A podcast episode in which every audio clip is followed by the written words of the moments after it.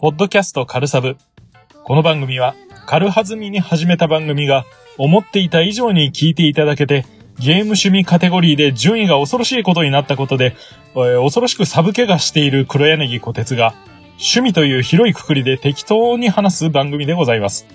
扱う内容に取り留めがなさすぎますので、全く興味の湧かない話題はどうぞすっ飛ばしてください。というわけで続いてしまいました。えーどこの誰ともほぼ知れぬポッドキャストを聞いてくださって、また2回目も懲りずに聞いていただいている目の前のあなた。あなたです。そうあなた。どうもありがとうございます。えー大変遅くなってしまいましてすいません。えー嬉しいことに初回からお便りもいただきまして、こちらもどうもありがとうございます。えー本編の後でご紹介させていただきます。え iTunes の順位に関しましては、Twitter で教えていただきまして、見た瞬間危うく食事中の私の鼻から、えポテトサラダが弧を描いて噴出するとこでございました。えとても嫌な汗をかきました。そして某番組主催の方を思い出しました。今ならあんなにおみこし和尚へ嫌がっていた気持ちが少し理解できるような気がします。えーいろいろと恐れ多いですね。えーそれも聞く側からやる側に回ったからなんでしょうが、まあ、えーこんな嬉しいことはなかなかないですね。始めてみて本当に良かったです。さて、話は変わりまして、最近いくつか薄い本、えーいわゆる同人誌を通販する機会がありまして、えーと言いましても、ここで自分の性癖をいきなり暴露するという、解説するというわけではありませんで、えー実はすべて一般向けの同人誌を購入しました。えー内訳としては、えー濁り酒を紹介する本ですとか、えー可愛い女の子のイラストと同じように筋肉を鍛えようじゃないかっていう例の本ですとか、えーその中に一冊29歳から始める趣味という本がありまして、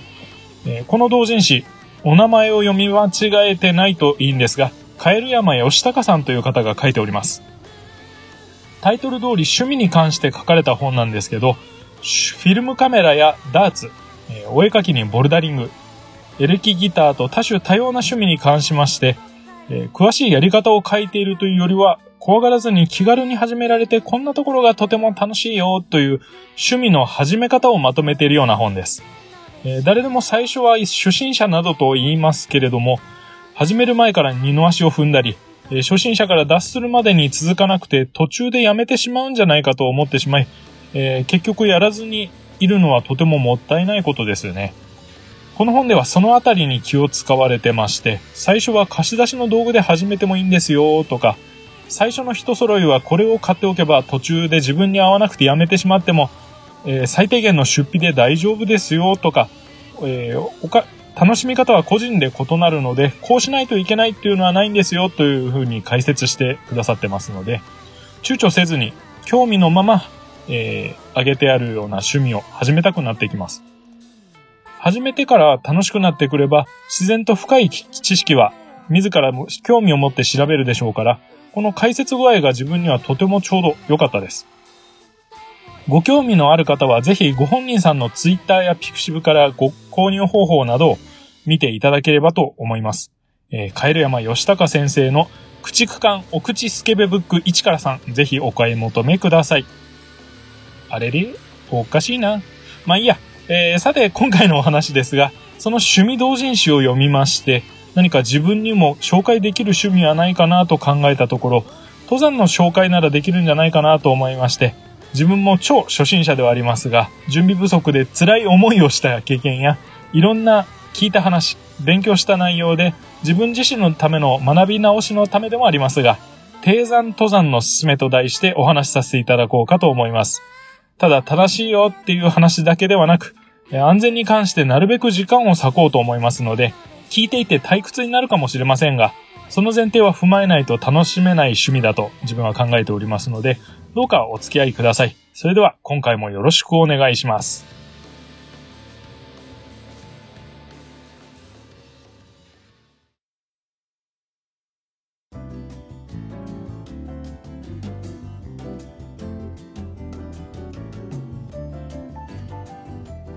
早速ですが、登山って皆さん経験ありますか？僕も正直成人するまでは、小学校の頃に学校行事で近所の山へ数回そしてキャンプで大分県の九十に登ったきりでした。ここ数年で改めて登山を始めた時の山が、まさに小学生の時に登ったのと同じところだったのですが、すぐに息が上がって、汗がどっと吹き出て、こんなにきつかったかなと思いました。やっぱり子供の体重の軽さとあまりある元気って違いますね。しかもいろんな備えに関しては、引率の先生など大人が代わりに負担していたと思います。記憶違いでなければ、非常用の医療品などを先生が担いでいました。山に登るには様々な準備や条件があります。そして高い、険しい、寒い山になるほど山の登り方の経験が必要になります。なので今回説明させてもらう内容は意図的に冬山登山には対応しないように説明します。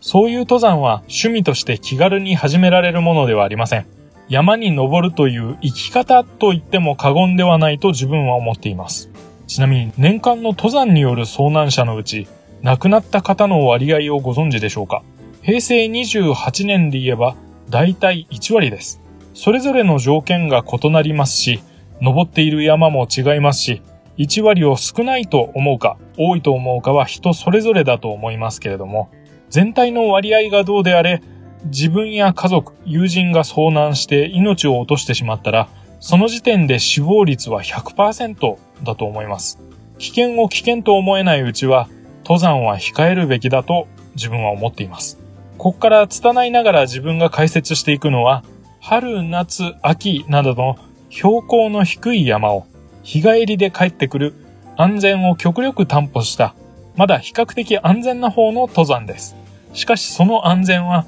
条件を揃えた場合の話で、険しい登山をプロがするよりも、低い山の登山を知識なしに素人が登る方が、はるかに危険であるとも考えられます。今から山に登る前の準備から、登って降りて帰ってきての片付けまでの段取りを追いながら、いろいろと必要になることをなるべく丁寧に説明してみます。まずは登る山選びからです。最初から1000メーターを超える山に登るのはあまりお勧めできません。といっても険しさの条件は標高だけではないので、高めの山でも登山道が整備されているおかげで簡単に登れる山というのはありますが、基本的には登山にかかる時間もどんどん増えていきますし、えー、テレビで例えると、イッテ Q、えーあの番組で妹さんがやっているように山頂近くからヘリで帰ってくることができればいいんですけれど、普通は自分の足で帰りは降りてこなくてはいけないので、帰りの体力まで計算に入れないといけません。我々初心者は比較的近所にある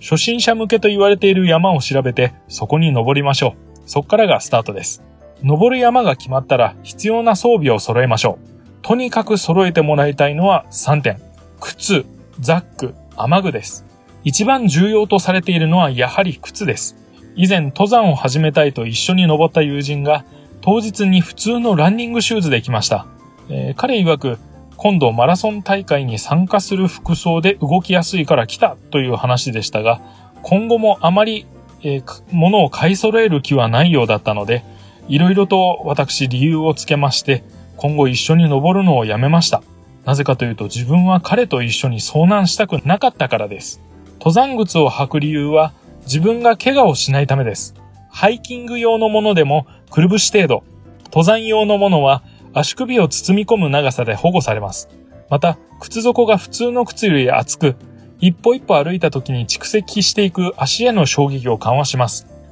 あとは底の溝が深く、滑りにくい形をしています。山は舗装路と違ってデコボコしているのはもちろんのこと、山によってはガレ場と呼ばれる大小石だらけの場所もあります。登山靴でさえ転倒、怪我の恐れがある状況で、スニーカー登山をすると、捻挫、骨折、滑落。まあ、滑落というのは読んで字のごとく滑り落ちるんですが、この発生率がぐっと上がってきます。あなたの楽しい趣味の時間が、場合によっては他の登山者を巻き込んでの生きるか死ぬかの時間に早変わりしてしまいますので、登山靴はまず履きましょう。普段登山靴は使わないから、履かないから買う気にならないという方は、靴下とセットで枕元にいつも置いてみてください。状況によって被災地から自力で脱出することを選択肢に入れないといけない震災。この場合、都会の舗装路が山のガレ場と同じ状況になります。いざという時のあなたの足を守ってくれますので、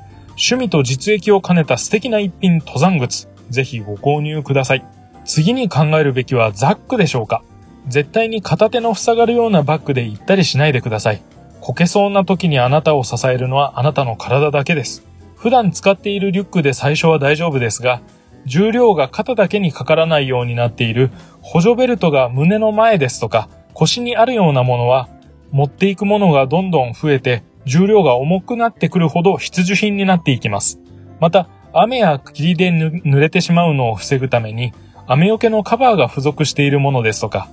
水分補給のための袋と管が取り付けられるようになっているものもありますので、購入時の参考にしてください。ただ、最初から今後の登山のやり方をあまり想定せずに買ってしまうと、後から自分の登山方法に合わず、持て余す可能性がありますので、登り始めてから必要な性能、大きさのものを買うといいと思います。また、自分の登り方に合わない場合は、また違うザックを購入することを検討するのも一つの手だと思います。そして三つ目の雨具ですが、雨の日に自転車に乗る用の雨がっぱは山では使えません。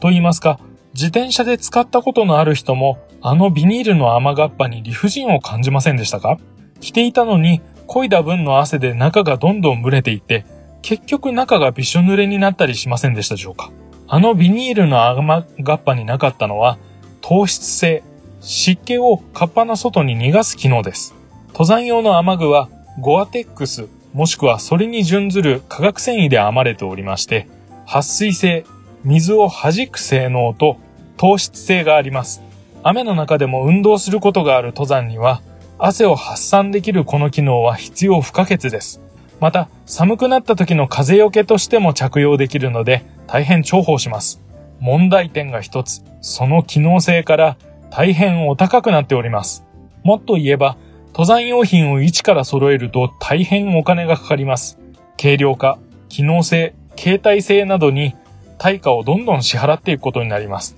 できればそれらをなるべく安く済ませたい。なので、どこに買いに行くかという問題が出てきます。もしあなたに信頼に足る山の師匠がいて、その人があなたと相談しながら必要なものを教えてくれる場合、または地域の個人経営の登山用品店の特徴を自分でちゃんと理解していて、自分の登り方と合うものが置いてあるとわかる場合、後者はもう初心者ではありませんので今回のお話には当てはまらないのですが、これらを除いて、モンベルなどの全国チェーンの登山用品専門店に行って、店員さんに、何々さんに登りたいんですが、と直接相談するのが一番楽です。自分の行ってる店では、店員さん自身に登山経験があり、ただ高いものを押し付けるのではなく、登山の程度に合った品物を丁寧に教えてくれました。大型のスポーツ用品店でも品物自体の取り扱いはありますが、登山に詳しい店員さんがいるとは限らないので、相談したい方にはお勧めできません。この時に、細々したものもどんどん揃えていきましょう。専門店でまとめて買ってもいいですし、スーパーで安く揃えられるものはそちらで買えば予算の節約になります。まず水分の確保は必須です。ペットボトルで買ってもいいですし、肌寒い時期は保温機能のある水筒であったかい飲み物を持っていくととてもほっこりしますが、とにかく登山中は常に運動していることになるので、脱水を起こしてしまうと即遭難です。喉が渇いたと自覚するときには、すでに脱水が始まっているとも言われます。春の登山でも実は熱中症になります。標高がちょっと高い山に手を出すようになったら、先ほどちょっと話に出しました、ザックを下ろさなくても水がこまめに飲めるハイドレーションシステムというものをお勧めします。ビニール製の袋に管が付けられていて、ザックの肩掛けまで伸ばせます。管の先を軽く噛むとシリコンの弁が開いて水を飲むことができるので、登山中の水分補給にとても便利です。結構ザックを下ろしてかけ直すのって体力を消費してしまうんです。もちろん計画的に休憩する場合はザックを下ろさないと疲れてしまうのですが、こういう小さな工夫の積み重ねで登山がとても楽になります。水を準備する量は計算式があります。登山時間かける自分の体重 ×5ml で計算してください。例えば、体重 60kg の方で往復3時間の登山で予定通り帰れても1リットル弱は必ず必要になるということですね。これに予備を考えるので1.5リットルですとか余裕を持った量だと安心でしょう。夏の場合はもっと必要になってきます。山によっては湧き水があるので工程の全量を最初から持ち歩かずに途中で補給をすることを考えてもいいのですが完全にそれを当てにしていくと自然のことですから突然枯れている水が濁っているという場合もないとは言い切れないので気をつけましょう。飲み物の次は食べ物です。行動食というものを聞いたことはありますか？お昼で頂上で食べるおにぎりなどは主食、何かのための非常食。それらと食べる理由が異なり、今登っていることに必要なエネルギーを補給し、低血糖などを起こさないためにこまめに食べる食事が行動食です。思考低下による道迷いやふらつき、滑落、遭難のコンボが決まらないように準備を必ずしましょう。チョコレートや羊羹、クッキー、ドライフルーツ、柿の種など、行動食の選択によってそれぞれの趣味思考が出るらしいです。疲れていても食べる気になるものがいいそうですので、自分の好みに合ったものを見つけていきましょう。非常時だけ必要になるものもある程度傾向する必要があります。ヘッドライトもその一つです。普通の懐中電灯だと片手が塞がってしまうので不向きです。山の夜は早く、日が陰り始めるとあっという間に真っ暗になります。もちろん明かりを必要としない時間帯のうちに登山が終われば使わないまま終わりますが、何かはあれば大問題です。暗くなってしまえば一晩で山を過ごす準備もできませんし、精神的にも落ち着けません。日帰りの登山であっても、ザックに入れておきましょう。もちろん予備の電池もお忘れなく。大きめのビニール袋は荷物の水濡れからの保護に役立ちます。休憩時に地面に置くと結構汚れますから、下に敷いてもいいですし、それ以外にも遭難時の水汲み、怪我をした時の保護や三角巾代わりにもなったりします。防水バッグという荷物の保護専用のものもあります。雨に降られるとザックに備え付けや後から付けたカバーをかけていても中身が濡れてしまうことがあるのでこれがあれば中身を直接保護できます。せっかくの着替えやいろんな道具が濡れてしまうと気持ちがぐんよりしますし、何かあった時に全てが濡れてしまっていると使えないということが起こるかもしれません。遭難時の保温を考えると、エマージェンシーシートというものも揃えましょう。折りたたまれた状態で売っており、非常に軽くかさばらない、そんなに高くもないものです。破れないアルミホイルといった感じの薄いフィルムながら、体に巻きつけたら風を通さず、自分の熱を反射して保温するので重宝します。ザックに一つ忍ばせておきましょう。これと同じような使い方ができるのが新聞紙です。古新聞を一部入れておけば、同じように保温にも使えますし、不意に物や体が濡れてしまった場合は水を吸ってくれます。雑巾のように固くひねれば少し持ちのいい火種になりますし、結構万能です。もちろん火をつけるということになれば、マッチやライターが必要なので、一緒に持っていきましょう。できれば、濡れたりをしないように口を閉めれる袋に入れた方がいいかもしれません。コンパスと地図も持っていきましょう。地図は普通の道路地図ではなく、山道やその所要時間が書き込まれている登山地図を持っていきましょう。迷ってから使うのではなく、登る前から登山にかかる時間を区間ごとに把握して、予定時間と合わない場合は道迷いなどを疑わなければならないので、重宝します。濡れると破れるので、ビニール製の市販の地図入れや食品保存用袋に入れるといいでしょう。時間が見やすいので腕時計もつけていきましょう。防水のものでないといざという時に壊れます。ただしそもそも地図の見方がわからないといけませんし、コンパスも使い方がわからないと意味がないので、できれば専門店などで開催される地図の読み方教室に行って覚えましょう。登りながら使ってみる体験会なども開催されていることがありますので、より実践的に覚えられます。ちなみにスマートフォンと地図アプリがあるので大丈夫という考え方があるにはあるんですが、低山登山であれば電波が入ることも多いので、ふもとまで電話が通じて遭難しても助かったというのもあります。しかし過信するのは危ないです。山の陰で GPS が機能せず現在地がわからなかったり、電話自体が通じないことやバッテリーが途中で切れるということも考え、紙の地図を持っていかないということはしないようにしましょう。ティッシュ類が一つあるといいのですが、なかなかポケットティッシュだけでは用が足りなかったり、枚数が少ないという場合もあります。その時に使えるのがトイレットペーパーです。トイレットペーパーといっても丸のまま持っていくのではなく、中の芯を抜いて、えー、潰した状態で持っていくといいです。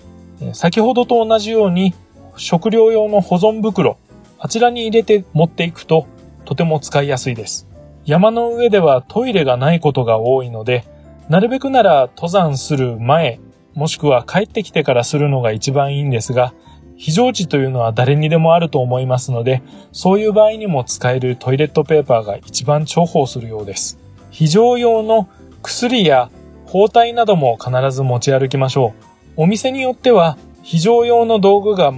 一式まとまったものが売っていたりしますので、その内容を参考にして自分で揃えるか、そういったものを一揃い買ってしまえば何かの時に役に立ちます。ただ、こういった非常用品というのは、やはり使い方というのを分かっていないと意味がありませんので、そういった本を読んでおくですとか、それもまたいろんな講習があちこちであっていますので、そういったところで覚えておくのもいいでしょう。いろんな時に役に立つ、とても大切な技術だと思います。不意な体調不良で、下山後や途中で病院にかからなければならないことがあったりするかもしれません。その場合のために保険証は必ず持っていきましょう。身元確認の道具にもなったりするので、なるべくであればコピーを取ったものを持っていくといいかもしれません。保険証自体は自宅に置いて家族などに預けておきましょう。これは山にもよるんですが、日焼け止めは持って行った方がいいかもしれません。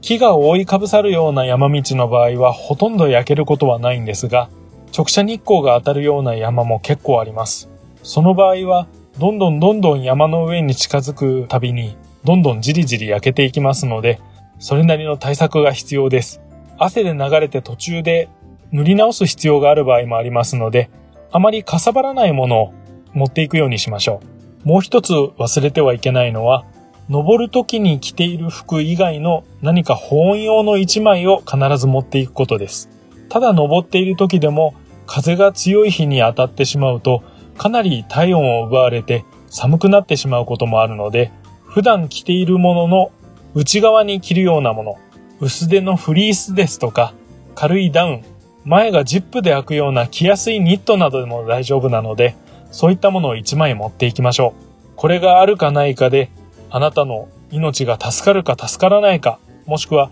無事に帰ってこれるかどうかというものが決まってくる可能性があるので、気をつけましょう。割と最低限のものを紹介したつもりですが、結構品物の数があったと思います。やはり備えておかないと何かあった時に困るっていうのが登山ですので、こういった紹介になってしまいました。でも、今回紹介したもので、あなたにとって必要がないものっていうのももちろん出てくると思いますし、ただ今回紹介した内容は最低限自分は必要なものだと思っているので、できれば揃えた状態で登るようにしましょう。で、それ以外にも、いろいろ登りやすくできるような道具。例えばよく見るのは、スキーのストックのような2本のポールを見たことはないでしょうかあれは使い方さえ覚えれば、とても登山の際に登りやすくなる道具なので、持って行ってもいいんですが、いかんせん金額がかかってしまうので、最初の登山を始めるときに使い方まで覚えた状態で持っていくっていうのは結構大変だと思うので、今回の内容からは除外してみました。ただ、体力に自信のない方や年齢が上の方などにはとても有用な道具だと思うので、取り入れるのを検討してみてもいいかもしれません。あとは、山に登る際の楽しみの部分での持っていくようなものは、まだ紹介していないので、それはまた後半で取り上げて、実際の登山の楽しみと一緒にご説明したいと思います。あと一つ忘れていました。鈴や笛などの自分の居場所を知らせるための道具っていうのも持っていった方がいいかもしれません。遭難や滑落をした際に自分の居場所を示すことができないと近くまで探しに来てくれた人に自分の居場所を伝えることができません。鈴や笛、どちらを持っていくかっていうのもありますが、自分はどちらも持っていくようにしています。というのが、一つ、笛だけを持っていくと常に吹きながら相手に伝えるというのは結構大変です。また、鈴だけ持っていった場合は、鈴が触れない状態にあった場合にどうしようもなくなってしまいますので、笛はなんとか口に加えれば鳴らすことができるので、両方ともそんなにかさばるものではありません。えー、場所によっては熊などの動物よけになりますので、両方とも持っていくのが一番いいかもしれません。良ければ両方とも持って行ってみてはいかがでしょうか。駆け足でしたが、ここまでが持っていくものの案内です。さて、いよいよ登山になりますが、準備するものだけで引いていないでしょうか。これだけ備えても何か起こるのが野外活動なんですけど、まあ、うわ、もう一つ忘れてました。えー、保険をかけるっていうことをですね、忘れないようにした方がいいと思います。今、加入されてる保険の中で、そういった登山の時に適用されるような保険だといいんですけど、それ以外にも集団で登ることもありますので、それぞれの保険のことを心配するぐらいなら、登山1回に対してのその集団の保険というのもあったりするので、それをかけてしまうのが一番安心できると思います。もし何かあって遭難して自分は生き残ったけど一緒に行った人が亡くなってしまった場合は結局保証の問題とか後で大変な目に遭ってしまうのは自分なのでそういった備えも必要だと思います。まあ、あの、備えの話ばっかりしているのでいい加減登山編に行きたいと思うんですが、えー、まず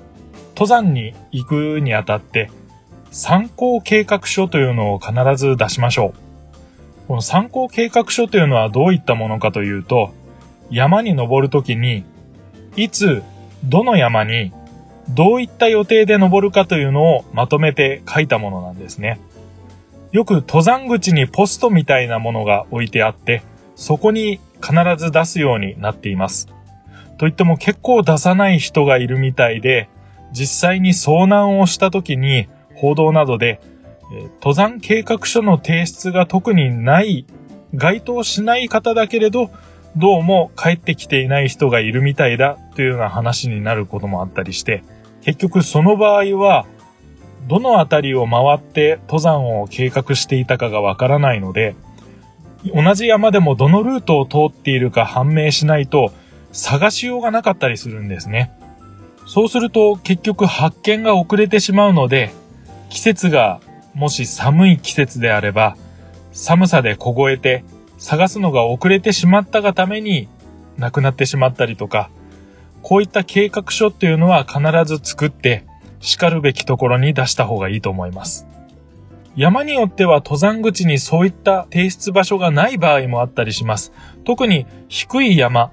近所の山などは地域の方が登る山なので、そういった備えがない場合もあったりしますので、身内の方、身近な人などに予定を必ず伝えて山に登るようにしましょう。で、予定の時間になったら連絡を入れるからねという約束をしておいて、もし連絡がない場合に、遭難を想定して探してもらう準備というのをしてもらえる方、そういった方に伝えておくようにしましょう。あと、前日の体調は整えておいた方がいいと思います。深酒をしたり、睡眠不足というのは禁物だと思います。体も頭も使いこなす必要がある趣味なので、登っていて体調不良になってしまったら、はい、そこで遭難してしまいます。あと、天候調査も念入りにしましょう。調べてもどうしてもうまくいかないというのが山の天気です。なるべくわかる範囲内では調べておいて、で、登っている最中に、いくら普段の生活するところが晴れていても、山だけは降ってしまう、風が吹いてしまうというのは起きかねません。雨具を準備して、で注意報や警報が出た場合には、登る予定を中止しましょう。予定していた登山だということで、他の人とも約束をしているし、あの、せっかく集まったからどうしても登りたいという気持ちはわかるんですが、やめる決断というのも必ずした方がいいと思います。天候に恵まれず、特定の山を一生制覇できなかったままの人がいたりしますが、それは誇っていいことだと思います。事前に遭難を回避して安全に登山をした証拠だと思います。あと、夏山は本当に水分、ミネラル分が足りなくなってしまうので、その備えは本当に忘れないようにしてください。こまめな水分補給、ミネラル補給が体調不良を起こさない備えとなります。すいません、先ほどからなかなか登り始めませんが、いよいよ実際の登り方の説明に入っていこうと思います。繰り返しますが、あくまで個人の感想なので、実際に登ってみたいなと興味を持った方は、必ず自分で一度山の登り方というのは調べ直してください。山に登る一部の先人の無意識の悪行なんですけれども、経験者を名乗る人ほど話の誇張がひどい場合があります。だから、このポッドキャストもある意味で誇張がひどいところがあるのかもしれません。なるべく根拠のない話はしないようにしようとはしているんですけれども、それでもどうしても主観が入りますので、専門家の人のまとめたものなどを見た方が、それはとても役に立つと思いますので、そちらも一度調べてみるようによろしくお願いします。ではまず山についてなんですけど、山への礼儀というのは書いてはいけないものなんです。登る前に登山口で脱帽一礼。帰りももちろん一礼ですね。社や祠があればそちらにご挨拶をして、初めての山であれば初めましてとか、今から登らせていただくのでよろしくお願いしますとか別に口に出す必要はないので気持ちを伝えるようにしましょう。帰りは、あの、一日お邪魔しましたとか、そういったことを馬鹿にしてはいけないと思います。かつては多くの山が信仰の対象となっており、というか、すべての山に限らず自然に対して人は畏怖と尊敬の念を持って接していました。それには科学が発達したから理論的に説明できるから関係ないことになってるとか、そういうことじゃないと思いますので、実際に山であった不思議な話をまとめた書籍が出版されているぐらいで、自然には不思議なことがいっぱいあります。あくまで自分が聞いた話なんですけど、えー、鹿に登山道まで迷った時に案内されたとかですね、えー、いろんな木から見られている感じがするとか、迷った時にざわめく方に行ってしまっていたら、先が崖で、実はそのざわめいているのはこっちに来ちゃダメだよっていうざわめきだったとか、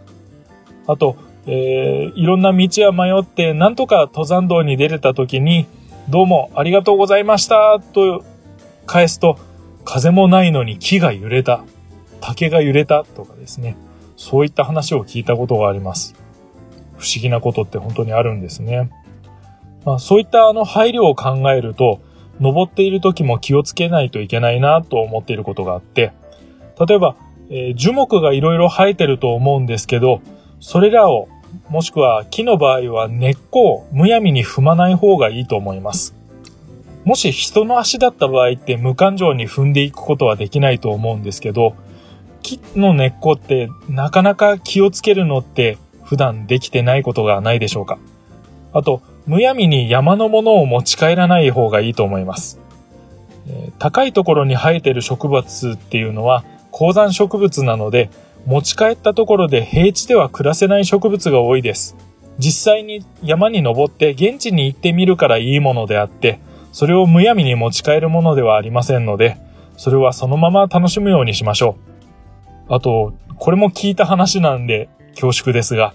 何の気なしに持ち帰った石の裏に実はお地蔵さんの顔が刻んであって、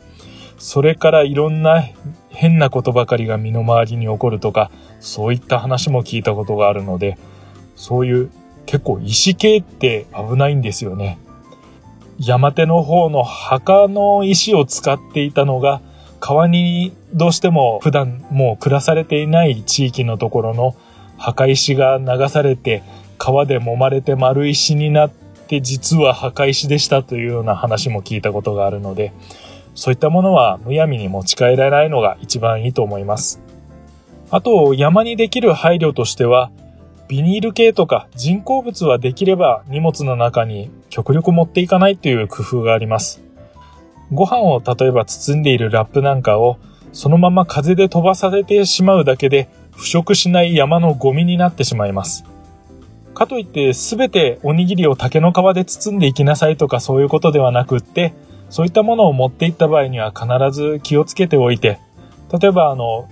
食事を持っていった場合なども、元々の包装紙でくるむのではなくって、ジップロックみたいなやつですね。ああいうのに入れ替えて、あとはもうそのままそれを持って帰れる状態にするっていうのがいいと思います。あなたのマナーが山の紳士を作るっていう感じでしょうか。登り方の話でしたすいません。えー、まず、登る時の姿勢です。足元を気をつけるあまり、背中や首を丸めて登るのはどうしても疲れてしまいます。足元の転ばないようにっていうのを気をつけるのももちろん大切なんですが、それはなるべく目線だけでやるようにして、体勢としては、えー、背中、首とかはまっすぐに保った状態で登るようにしましょう。あと、平地とは違う歩き方をしないといけないので、蹴って歩くような歩き方はあまりお勧めできません。足の裏が全部平行に地面に対して設置するように歩きましょう。段差になっているところはつま先で登ろうとしてしまうんですけれども、それをずっとやっていると最初は楽なんですけど、ふくらはぎがつったりしますので、やめましょう。あと足場が確実でない場合がありますので、体重を出した足にすぐかけないようにしないといけません。これは動きそうにないなという大きい石とかが一番危なかったりします。準備編のところでもガレバという石だらけのところの話をしましたが、ここが要注意です。植物が生える限界高度というのがあって、そこを超えたところに山肌に現れやすいです。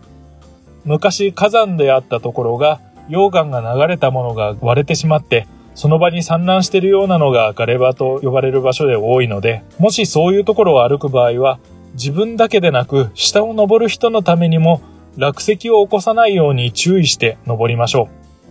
う。石が上から転がり落ちてきて、もし頭に当たったりしたらどうなるかよくわかりますよね。万が一何か落としてしまった場合は、下の方に人がいると危ないので、一言、落石と叫んであげると下の人も身構えたり、顔をかばったりとかすることができますので、必ず伝えるようにしましょう。あと、登り方で、大股で登っていくのもよくありません。とても疲れやすいです。普段歩くよりも小さな歩幅で、ゆっくりと登るようにしましょう。大きな段差がある場合は、直接登るのではなく、回り込んで登った方がとても楽です。最終的に体力を使わなくて済みますし、先ほどのように足がつるということも少なくなると思います。斜面に対してジグザグに歩いていくのが一番楽だと思います。あと、最初からペースを上げて登ってしまうと息が上がってしまいます。できれば息が上がらない程度に、また誰かと一緒に登る場合はその人と会話ができる程度に、それぐらいの速さで登るのが一番いいと思います。短時間でせかせかと途中で休み休み急いで登るぐらいなら止まらなくていいようにゆっくりゆっくりと登った方が体にはとてもいいです。最初はそういった登り方をしていると自分より若い人はもちろん年上の方にも追い越されることがあると思いますがそれで悔しいと思わずにどうしてもそれは登り慣れた人や体力がもっとある人の話なので、その場で対抗意識を燃やすだけとても無駄です。初心者には初心者の歩調があり、慣れた人には慣れた人の歩き方があります。それを笑ってしまうような山の先輩は半端な中級者なので無視しましょう。道を譲って先に登ってもらいましょう。もちろん休息は必要です。50分歩いたら10分休む程度のペースで登るようにしましょう。ザックは背中から下ろして軽く手足の柔軟体操をしておくと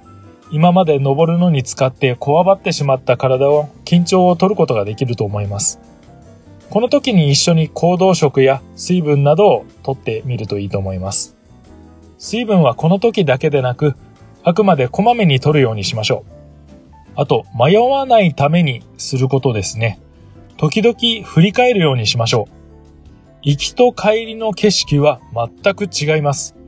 行きは見えなかった脇道が帰りだとそっちに入っていきそうになったりすることがあります。下っていくとどんどん面積は広がっていくので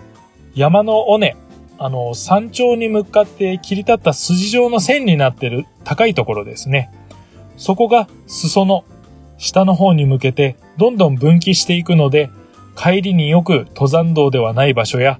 谷に降りてしまったり、迷ってしまったりという遭難につながってしまいます。下山の時の方が遭難率は高いので、そういった注意もするようにしましょう。で、時々振り返った景色を見ておけば、どこか記憶に残っていたりするので、あ、ちょうど今この辺りを降りてるんだなとか、この景色は見てないなとなると、一旦引き返してみたりすることができるので、遭難する確率は下がると思います。さて、頂上に着きました。頂上についても、いきなりヤッホーとか喋り始めても、あの、他の人の迷惑になったりすることがあるので、あと、限られた広さなので、一緒に登った人たちのことも考えるようにしましょう。で、登りでつい飛ばしすぎたりして、体力を失ってしまった人は、ちゃんと食事や水分をとって休んで体力を回復しましょう。あと、立ち止まってしまうと、かいた汗で体が冷えてしまいます。山頂は風が強い場合が多いので、それで余計に冷えてしまうので、適宜着替えや一枚上に羽織るなどして低体温を防ぎましょう。さて、一旦登ったのはいいのですが、そこから下山するまでが登山です。ジグザグで降りるのが難しい場合は、下りに対して体を横向きにした状態で一歩ずつ下に足を伸ばして降りていきましょう。膝が笑ってしまうのは下山時に勢いよく降りたせいで衝撃を受けてしまったせいなんです。膝を痛めてしまったらその日辛いだけでなく今後の登山や生活に大きな枷を背負うことになりますのでなるべく痛めないように気をつけておりましょう。さて、無事に帰ってきてやることがまだありますよ。靴をまず洗いましょう。土をついたままにすると、結構靴底が傷んでしまって、剥がれやすくなったり、あの、寿命が短くなってしまうので、なるべく帰ってきたその日に乾ききってしまわない前に洗い流してしまいましょう。あと、おすすめするのは、帰ってきてからその日の登山をノートに記録をつけるということをやった方がいいと思います。最初のうちはなかなかどういったことがあったというのを記録する内容も思いつかないと思いますが、まあ、どれぐらいの時間がかかって、どういう天気で、どういう気温で、で、実際にどういうところを通って登って帰ってきて、で、例えば、こけそうになったことがあったとか、あと、どういう人に会ったとか、こういう綺麗な花が咲いていたなんていうのを記録していくと、だんだんその山の道を覚えていきます。登山の道がだんだん自分の身についてくると、登山中に気づくことも多くなったり、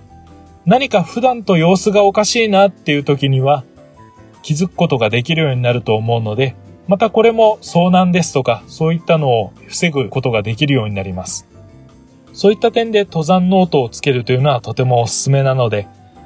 山に登られた方はぜひ記録をつけてみてください。あと、おすすめすることという点では、いい先生を見つけるっていうのは大切なことかもしれません。登山という趣味はどうしても経験が必要になってくるんですが、その登山の経験というのは山に登らないと身につかないという矛盾を含んでいます。自分がまだ登っていない山など、経験していないことなどを身につけるためには、それをすでに経験した先輩に教えてもらうのが一番早いです。また、一緒に登る人もよく考えて選ぶ必要があるかもしれません。ある方の先輩は山で亡くなったんですが、別の方と登って、同行者が遭難してしまったことから見捨てることもできず、一緒に下山することができないまま、雪の中で亡くなってしまいました。別の方の場合は、低体温症を起こしてしまったせいで、逆に暑く感じて服をすべて脱ぎ捨ててしまい、そのまま体温が下がって投資されてしまったこともあるそうです。登山靴を揃えなかった友人は、山の友人にはちょっとできないので、一緒に登ることはもう二度とないと思います。山で亡くなるということは本望というような言葉があったりしますが、素晴らしい山々から生きて帰ってこその登山だと自分は思っています。趣味としての登山でも、生き方としての登山でもそれは同じことだと思います。あなたはどう考えるでしょうか？さて、すいません。あの、重苦しい話とか、くどい話ばっかりちょっと続きましたが、ここからはやっと登山でこういった楽しいことがあるよという話ができます。えー、登山中の楽しみですね。やはり頂上に登った時の達成感は何にも変え難いものがあります。ただ、だんだん登山に慣れてくると、その喜びはもちろん変わらないんですが、その達成感の後に、あ、ここからまた帰らないといけないんだというあの、えー、下りの悲壮感が 出てくる場合がありますんで、それは登り切った喜びとつきものだと思いますので、一緒に付き合っていく必要があります。えー、本当に下りは気が抜けないので、かえって登りよりも本当に疲れてしまうんですよ。あと、自然との触れ合いというのは本当にいいですね。人間社会のストレスなんてもうバンと吹き飛ばすことができると思います。まず空気が違います。都会慣れしてると最初は土臭いとか思うかもしれませんが、慣れたらこんな安らぐ落ち着く匂いはないと思います。体自身が生き生きとしてくるのがわかると思います。草、木、水、花、高山植物などの華やかさはないけれど、そそと咲く様子はとてもたまらないです。虫とか動物とか、えー、そういったものにも触れる機会はあるんですが、ただ、虫、えー、一部の刺す蜂とかは秋の9月頃ですかね。そういった頃のスズメバチとかは注意が必要ですし、動物もイノシシとかはこっちに突っかかってくる可能性があるので注意しないといけません。まあ、何でも動物の場合、子連れはかなりやばいんですけどね。あの、熊の話とか色々聞いたことがある方もいらっしゃると思います。本当に危ないみたいですね。写真を撮るには、一眼レフとかは最初は重すぎるので、登山に慣れるまでは普通のコンパクトデジカメとか、えスマートフォンでいいと思います。ただ花は撮影するだけで絶対にそこで積んだりしないようにしましょう。そこだから避ける花なんです。絶対に見るだけにしましょう。前に山に登った時も、縦看板がいきなり立ててあって、よく読んでみると、毎年ここで咲いていた花をちぎって持って帰った人がいます。絶対にやめてくださいっていう縦看板があったりしたので、ほんとそこに一輪だけ毎年咲く花を楽しみに登っている方もいらっしゃったりするので、そういった行動は慎むようにしましょう。あと、山といえばご飯も楽しみなんですよね。慣れたら調理用のガス調理器を持って行ったりして、山の上であったかい食べ物を作って食べたりするとすっごい美味しいんですよね。ただのあの、インスタントラーメンでも味が違って感じます。ただこれも準備に関しては重量とか価格との戦いになってきますので、やはりこれも登山に慣れてからの方がいいかもしれません。しかも火を扱うことになるので、そのあたりの始末がちゃんとできる場合だけ持っていくようにしましょう。あと人によっては絵を描かれる方もいらっしゃいます。最近の山は展望台とかでも整備がどうしても追いついてないのか樹木が茂ってきて景色が見えないということも増えてきているようなんですけれども、それでも登山途中の視界の開けたところですとか、ちょっとスペースが空いていればスケッチブックを開くこともできるようなので、その場で書かれたり、あとはまあ撮った写真から絵を描いたりする方もいらっしゃるようなので、まあ他の登山者の方に迷惑にならないようにすることは必ず考えて、絵などを描いたりするようにしましょう。あと、こういったことに集中してると、結構時間が過ぎてしまって、日が落ちてしまうと本当に真っ暗になってしまうので、下山の時間も考えて趣味の時間を取るようにしましょう。あと、山の友達ができたりします。自分の好きな時期に同じ山に登っていると、同じ気持ちでいつも一緒になるような方が出てきます。その中から自分の友達ができたりします。ただし、やってはいけないこと、迷惑な山がある半島は絶対しないようにしましょう。山は少し隠れるとどこに誰がいるか分かりにくいようなところもあるので、そういった警戒もする必要があります。一人登山とか女性だけの登山っていうのは本当に気をつけてください。前にちょっとお見かけしたんですが、山は合コン会場じゃないよっていうような、異性との出会いの場じゃないからって突っ込みたくなるような方もいらっしゃったんで、そういったのはやめましょう。ま、と言っても昔は合杯、合同ハイキングっていうのがあったらしくて、えー、それが今でいう合コンの代わりで楽しみになっていた時代もあったようなので、何とも言えないんですけれども、それはあくまで一緒に登ろうと言って登った集団で話すからいいのであって、自分の趣味で登ってる人に無理やり声をかけるようなことは、やっぱりやめておきましょう。前半のくどい注意点から楽しいことの話がえらい短くなってしまったかもしれませんが、まあ、本当に楽しいのは楽しいんです。何にも変え難い経験ができるので、ぜひ登ってみてくださいね。さて最後にちょっと書籍のご案内をさせてください。今回の話をまとめる際に大いに参考にさせていただいた書籍がありまして、プロ山岳ガイドの徳永哲也さんという方が西日本新聞社から刊行しております登山力アップの教科書という本をお勧めします。今回の解説が今一つ頭に入ってこなかった方にもすごくわかりやすくまとめてありますので、ぜひ読んでみてください。本の副題にあるように、遭難予備軍と呼ばれないために登山を始めてみたい方は、ぜひ読んでみてください。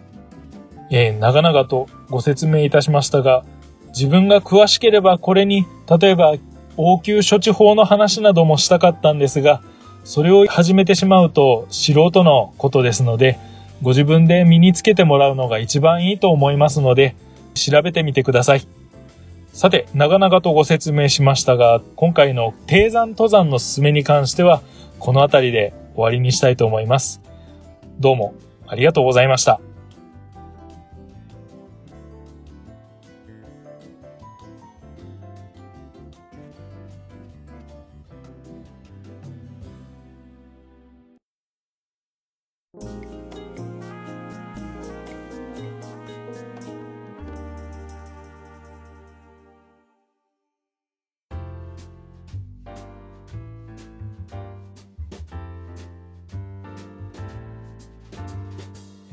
からはいただいたお便りを紹介していきたいと思います。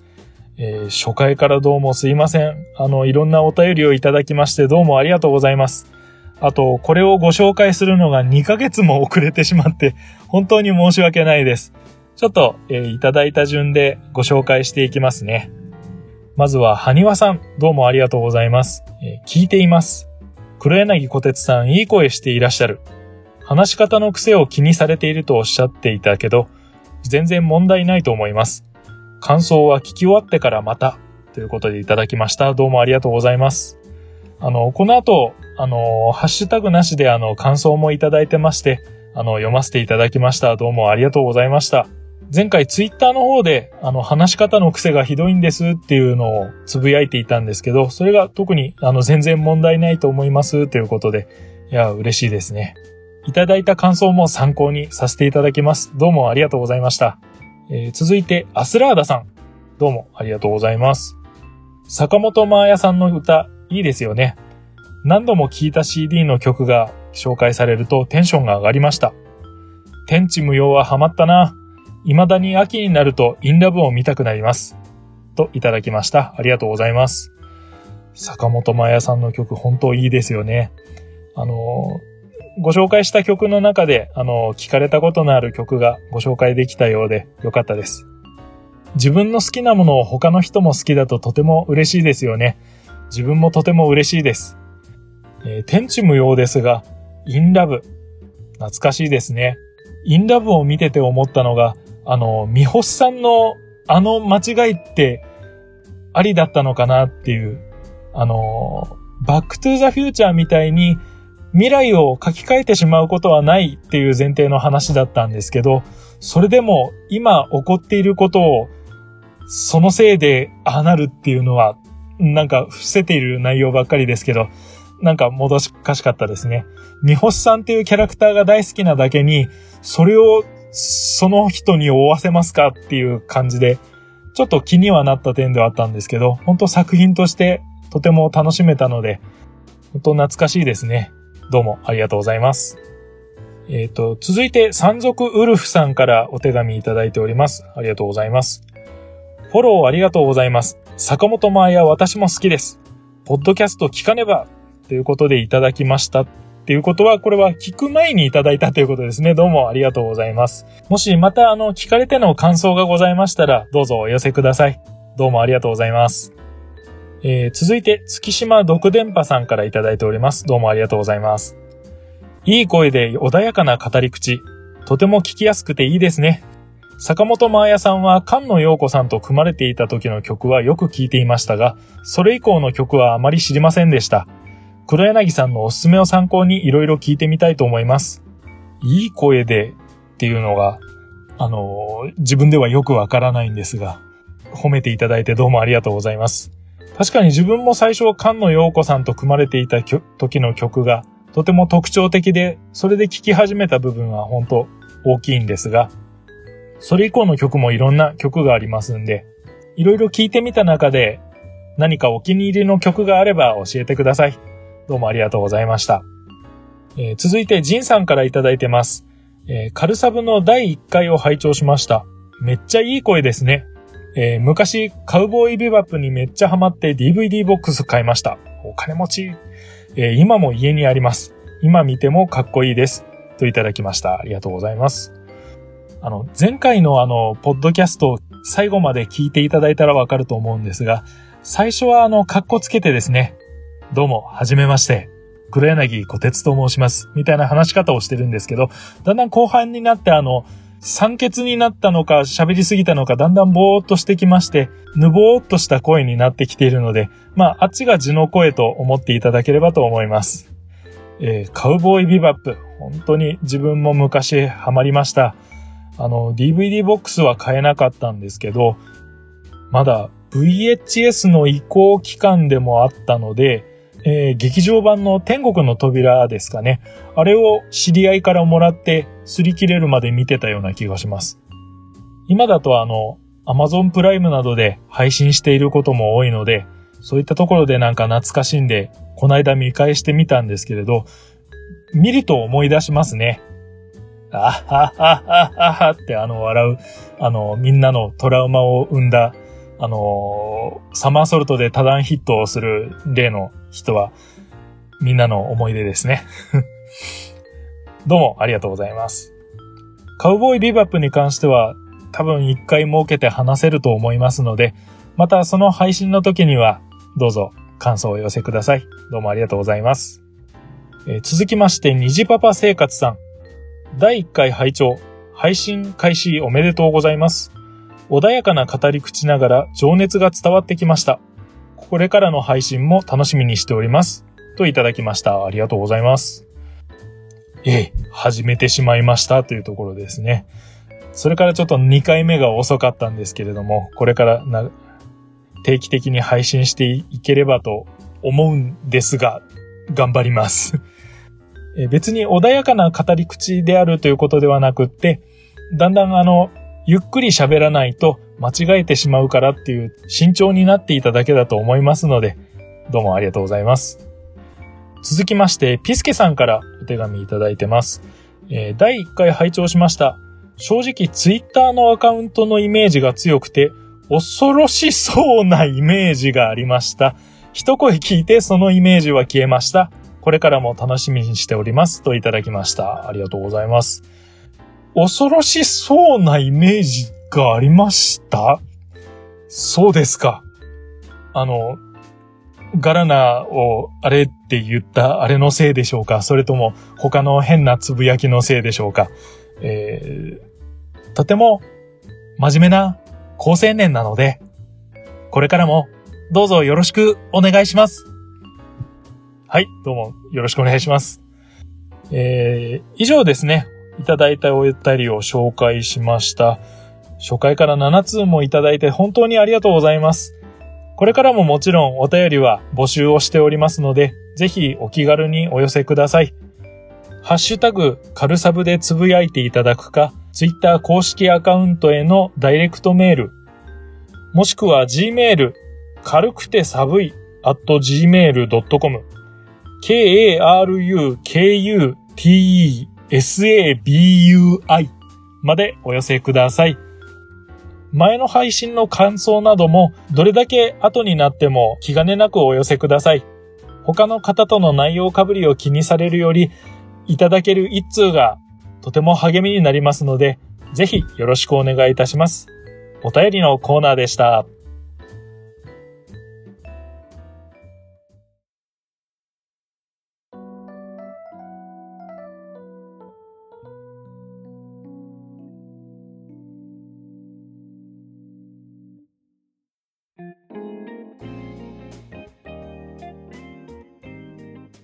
えー、第2回、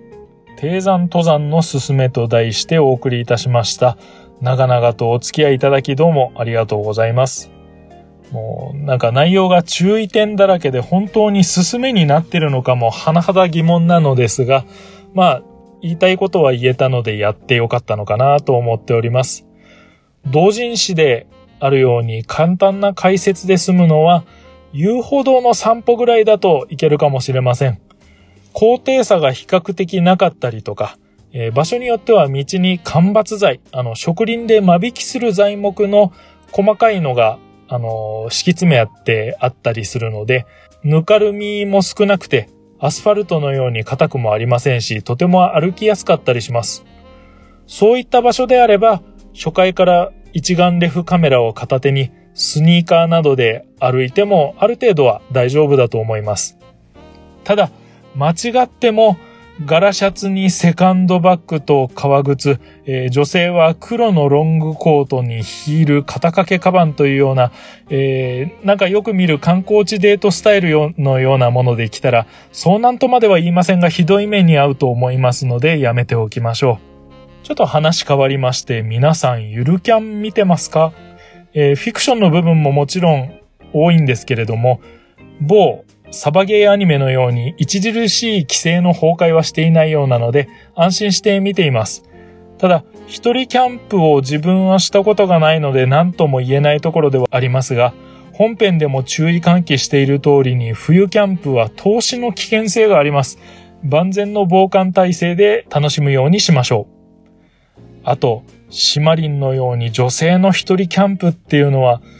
みんな見ててなんかハラハラしませんか？特にあの、薄い本読んでる人としては、なんか、この後の展開良くないことが起こっちゃうんじゃないかって思っちゃうような、本当に現実ではそういったのはやめておいた方がいいと思います。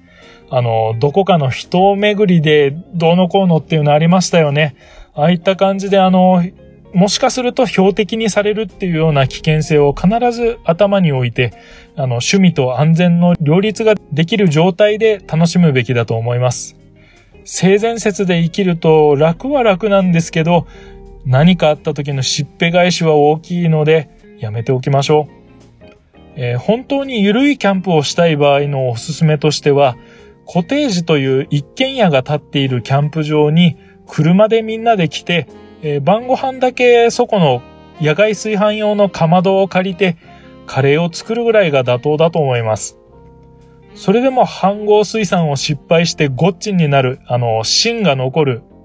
あの、美味しくないアルデンテになる可能性がありますので、コテージに炊飯器があればそちらで作ったりとか、えー、鍋でご飯を炊いたりとか、これも慣れない人は難しいのであれなんですけど、えー、例えば、朝食用と兼ねて食パンを一袋別に買っておいて、まあ、米がもし失敗しても、翌朝のパンにもカレーパンというか、その、えー、カレー、うん、カレーパンにもなりますので、そういった備えをするのもいいかもしれません。まあちょっと脱線した話はまあこの辺りにしておきまして、次回の予告なんですけれども、すいません、当分の間予告は無理かなと考えてます。登山の話だけでも2ヶ月経過させてしまいましたから、まあ、今回ちょっとコツがつかめたところもあるので、まあ、この方式ならば2ヶ月も空けなくていいのかなっていうのはあるんですけれども、あの、2ヶ月過ごす間にも話してみたいことが、あの、浮気症が出てですね、えー、相手は、まあ、書き留め、相手は書き留めしながらしてるんで、形にできるものから配信していくと思うので、感想のお手紙は後追いになる可能性があるかもしれませんが、決まった段階では必ず公式ツイッターアカウントの方でご紹介するようにしようと思いますので、今後ともぜひ当番組よろしくお願いいたします。えー、それではお相手は私、レジュメでゼノブレイド2が全く進まなかったコルネギー小鉄でございました。バイバイ。